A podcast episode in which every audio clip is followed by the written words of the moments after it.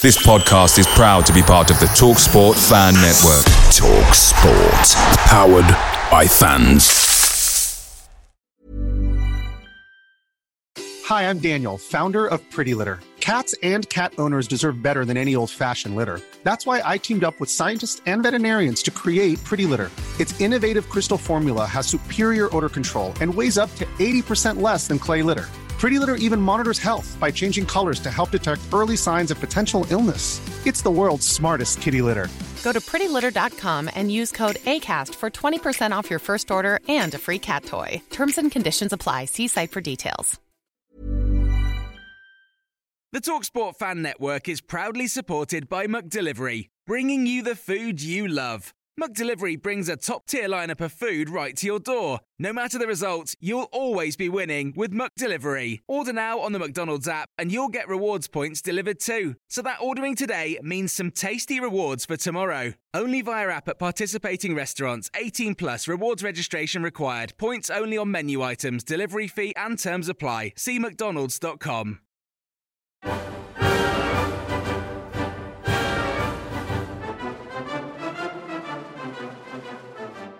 Hello and welcome back to another bonus episode of Green and White brought to you by Argyle Life. Unai Emery has been working wonders in the transfer market and that doesn't stop with the outgoings as Argyle have announced the signing of 20-year-old wingback Kaine Kesler-Hayden uh, on loan from Aston Villa. Kaine has EFL experience with the likes of loans at Swindon Town, MK Dons, and most recently Huddersfield Town. I'm delighted to be joined by Matty Shaw of the Huddersfield Town podcast. He takes that chance, and James of AVFC Faithful podcast. How are you both? You good? Yeah, not too bad, thanks. Yeah, good. Thanks, Aaron. Very good. You. Uh, James, let's let's start with you then. Can you give us a bit of an in, an insight into what Kaine is all about? Yeah, he, he was a player that started out at fullback at um, in our academy, and then since since then his loans have all been a, a wing back uh, in our, in that area. He's a really quick player. He likes to get forward. Defensively, I think you know he still needs to learn a lot. I think that's why he's transitioned a bit further forward on the pitch.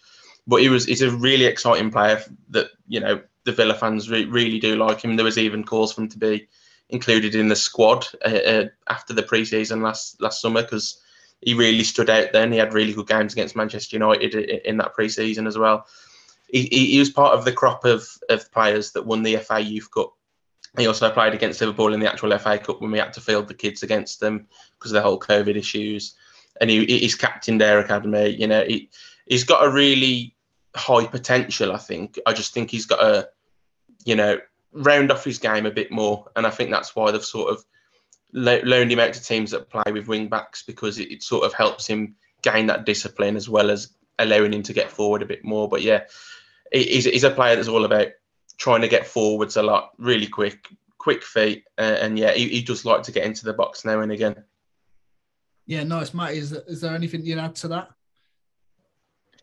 On Kaine Kesler Hayden, yeah, I think context is key, isn't it, with things with these things. And when Kaine Kesler Hayden came to Huddersfield, uh, Huddersfield were going through a, a, very rough period. So we'd, we'd finished third and lost in the playoff final the previous season. And there was a hangover around the club. We'd lost the head coach and we'd made an incredibly poor start. And Kaine Kesler-Hayden came in initially uh, made his debut against Stoke as a right wing back, and he, he did did very well. Um, nothing nothing amazing, but he got down the right hand side, gave it simple, and and kept himself as a, a, a decent option down there. And then uh, in the next game, he, uh, you know, he, he played against Norwich and got an assist, and then he sort of fell away a little bit. And um, as Huddersfield got poorer, he did as well. And I think just echoing what James said there in terms of defensive discipline, that's where he got caught out really in the championship, especially the sort of space that he leaves behind. But he does have pace, you know, in, t- in terms to get back. He just needs to uh, learn when to use that, if you like. There's, there was a couple of occasions and a couple of high profile mistakes he made with us, uh, particularly against Blackpool at home, which which ended up being a, a poor defeat for us. But um, and maybe he carried the can for that a little bit. But he um, he, he kind of found himself a bit out of favor after that. And then he just about got himself back in the side and he started to look reasonably sharp. He got a goal and an assist. And then uh, we decided to send him back to Aston Villa and replace him with Matt Lowton, and which which ended up being a, a poor mistake. So I, I, would have liked to have seen him longer at Huddersfield. It took him a while to get going, and when he finally did, uh, we sent him back, which was disappointing. But that's that's what we were like last season. It's just one mistake after another. Yeah, nice. Do you think he was was he replaced after Warnock came back in? Was it more of a defensive?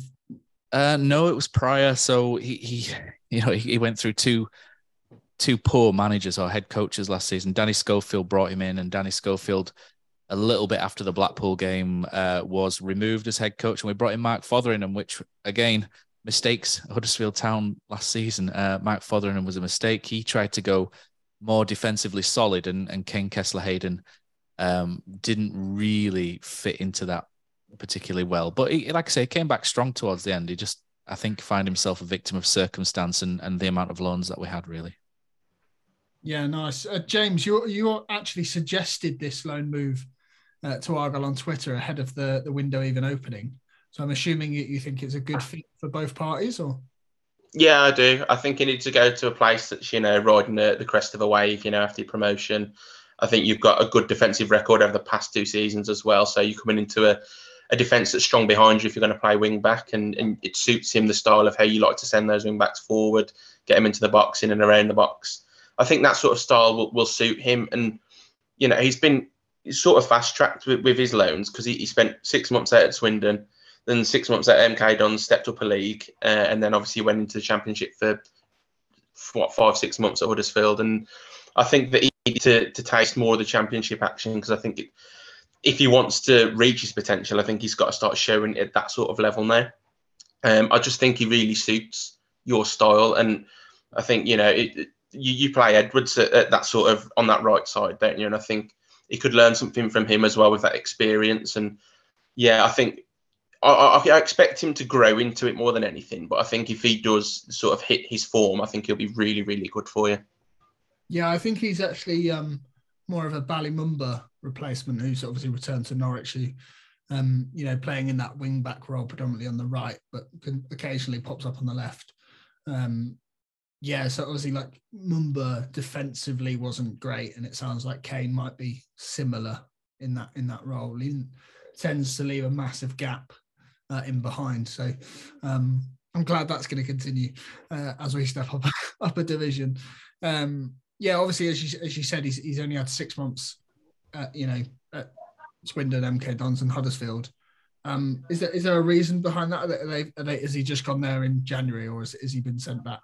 Like um, the Swindon loan was really good. He really shone there, and I think um, Gerrard came in halfway through that season. And I think he wanted to get a good look at him in the January he obviously decided he wasn't quite ready for that step up, so he sent him to League One.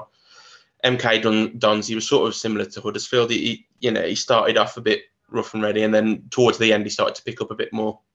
And then obviously, the stint at Huddersfield was, you know, a bit a bit mixed. Obviously, uh, as Matty said, the context is key with they were struggling anyway. But you know, he still has to improve that side of his game defensively. Um, I, am because he, because I said he started out as a fullback, but I don't really think his his future lies there. I think he's more of an attacking player that just needs to learn discipline. But he could be a really creative outlet in that sort of league with with how you like to transition. I think his pace, as I say, when he's on it, he can he'll back himself against anyone for pace. So yeah, I think it's a good move. Yeah, nice. Um, as, you, as you've already mentioned, James, um, he was captain of that Villa side that won the FA Youth Cup in 2021 and then offered a five year deal shot not long afterwards. So obviously he's held in quite high regard. Is he considered a player that's going to continue through that pathway and then hopefully into the first team in a few years?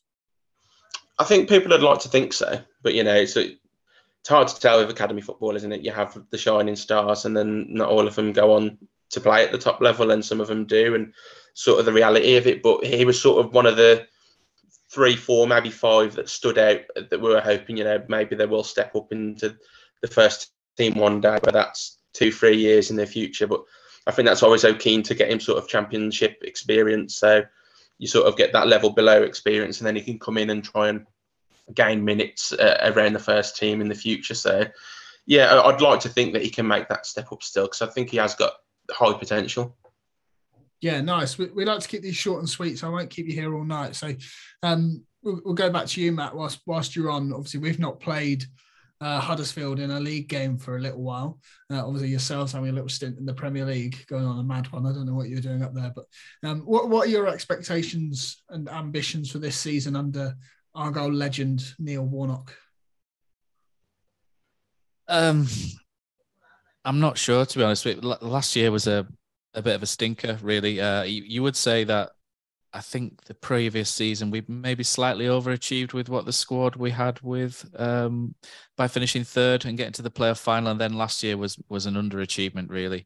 Um, so perhaps somewhere in you know we hope for somewhere in the middle. We've just been taken over by a new uh, American businessman who's uh, rode into the club, made a lot of good noises, but sort of sidestepped the investment side of things in terms of the playing staff, which sends a red flag up.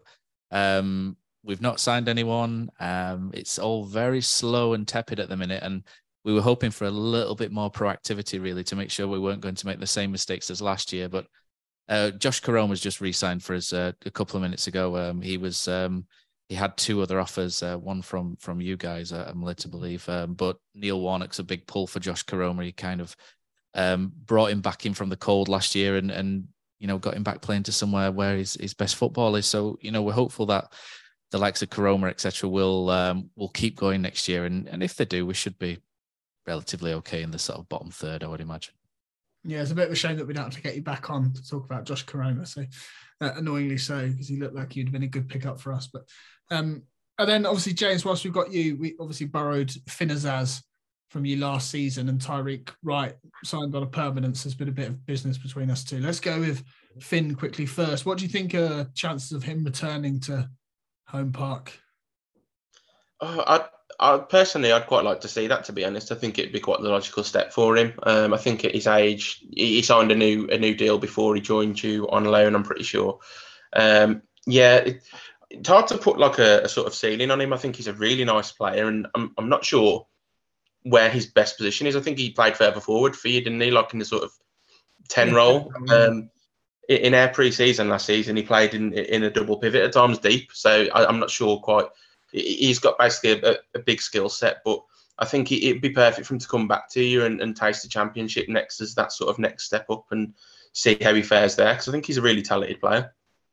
Yeah, then we didn't manage to get a a bonus pod on Tyreik Wright as we couldn't find a Bradford fan willing to talk to us after we stole him from them. Um, any thoughts on him? Obviously, even though he signed for us in January, he's not actually featured that much, and we've not really seen the best of him. So doesn't yeah, want to go to Bradford, to be fair, does he, Aaron? It's a bit ropey around there, so you know I'll, I'll attest to that. So I can fill in for them, no worries. I don't blame, don't blame him at all. But yeah, he's uh, he, he's someone that you know he, he, looked like he might have quite a bit of potential when he was coming through our academy, and then he's he's gone to a few different loans. I think he had a reasonably successful loan at, at Walsall. I just never, I don't think he's ever like sort of caught fire in some sort of any club that he's been at yet. But I, I do like his style, and I think if he's to hit form, he's got the sort of ability that could get you 10 plus goals in a season, I think. So it'll be interesting to see how he does for you. Be interesting to see where he pops up because he seems more of an out and out winger, whereas obviously we play wing backs and you know yeah. there might be a future for him in a in a wide 10 role or uh, I don't know in, in Schumacher we trust I suppose um, and then uh, last but not least um, I won't keep you all night like I said just it's always good to get an outsider's view on on how you think that will fare back in the championship Matt uh, it's hard to say it looks tough doesn't it next year the championship um, it's it's difficult. There's a lot of teams that have come up on on smaller budgets have sort of gone back down again, even when they've been riding a really decent crest of a wave. But you guys got 100 points last year, and that's not that's not a small amount by by any stretch. Um, you well run. I've heard a lot of good things about the recruitment team of yours. Um, Steven Schumacher, you know, Neil Warnock's a massive fan of Steven Schumacher, and when Neil Warnock originally quit at the end of last season, he was the name he was he was trying to push to for Huddersfield to approach. But as far as I'm aware, he wasn't gonna he wasn't gonna do that. Um, so um, yeah, I, I, think there's potential for Plymouth to do quite well if you if you continue to ride that wave. If you I guess if you make too many changes at the start of the season and, and you, you kind of come a little bit unstuck, then you'll you'll maybe struggle a bit. But I, I imagine that Schumacher's savvy enough to to understand that you know you want to co- continue that momentum into the new season. If you do that, I think you'll be you'll be okay. Nice. Anything to add, James? Do you think we'll stay up? No, I think I, I think you have a good chance of staying up because, as, as you know, as you said, the, the hundred points is no mean feat. You, you know, I think he's got a, a good in-game sort of tactical nous, and he seems to get the best out of the players he's got. I think you know your sort of style. I think you don't really dominate games, do you? I think you do like to to quickly transition and, and attack a team in that sense, and I think that might catch quite a few teams out. So yeah, it'll be interesting. I think you will just about stay up, and I'd, I'd like to see that. So, and obviously, I hope Kaine can uh, can contribute to that. Yeah, nice. Same, same. I'll take it now. I'll take it now. If you offer me survival, even by a point, I'll take it right now. But um, thank you both for jumping on. Really appreciate it. Obviously, all the best of your respective seasons. Um, yeah, no, appreciate it. Thank you. You're welcome. Thanks for having me on. No worries, man. Cheers. Away days are great, but there's nothing quite like playing at home. The same goes for McDonald's. Maximize your home ground advantage with McDelivery. Order now on the McDonald's app. At participating restaurants, 18 plus serving times, delivery fee, and terms apply. See McDonald's.com. This podcast is proud to be part of the TalkSport Fan Network. Talk Sport. Powered by fans.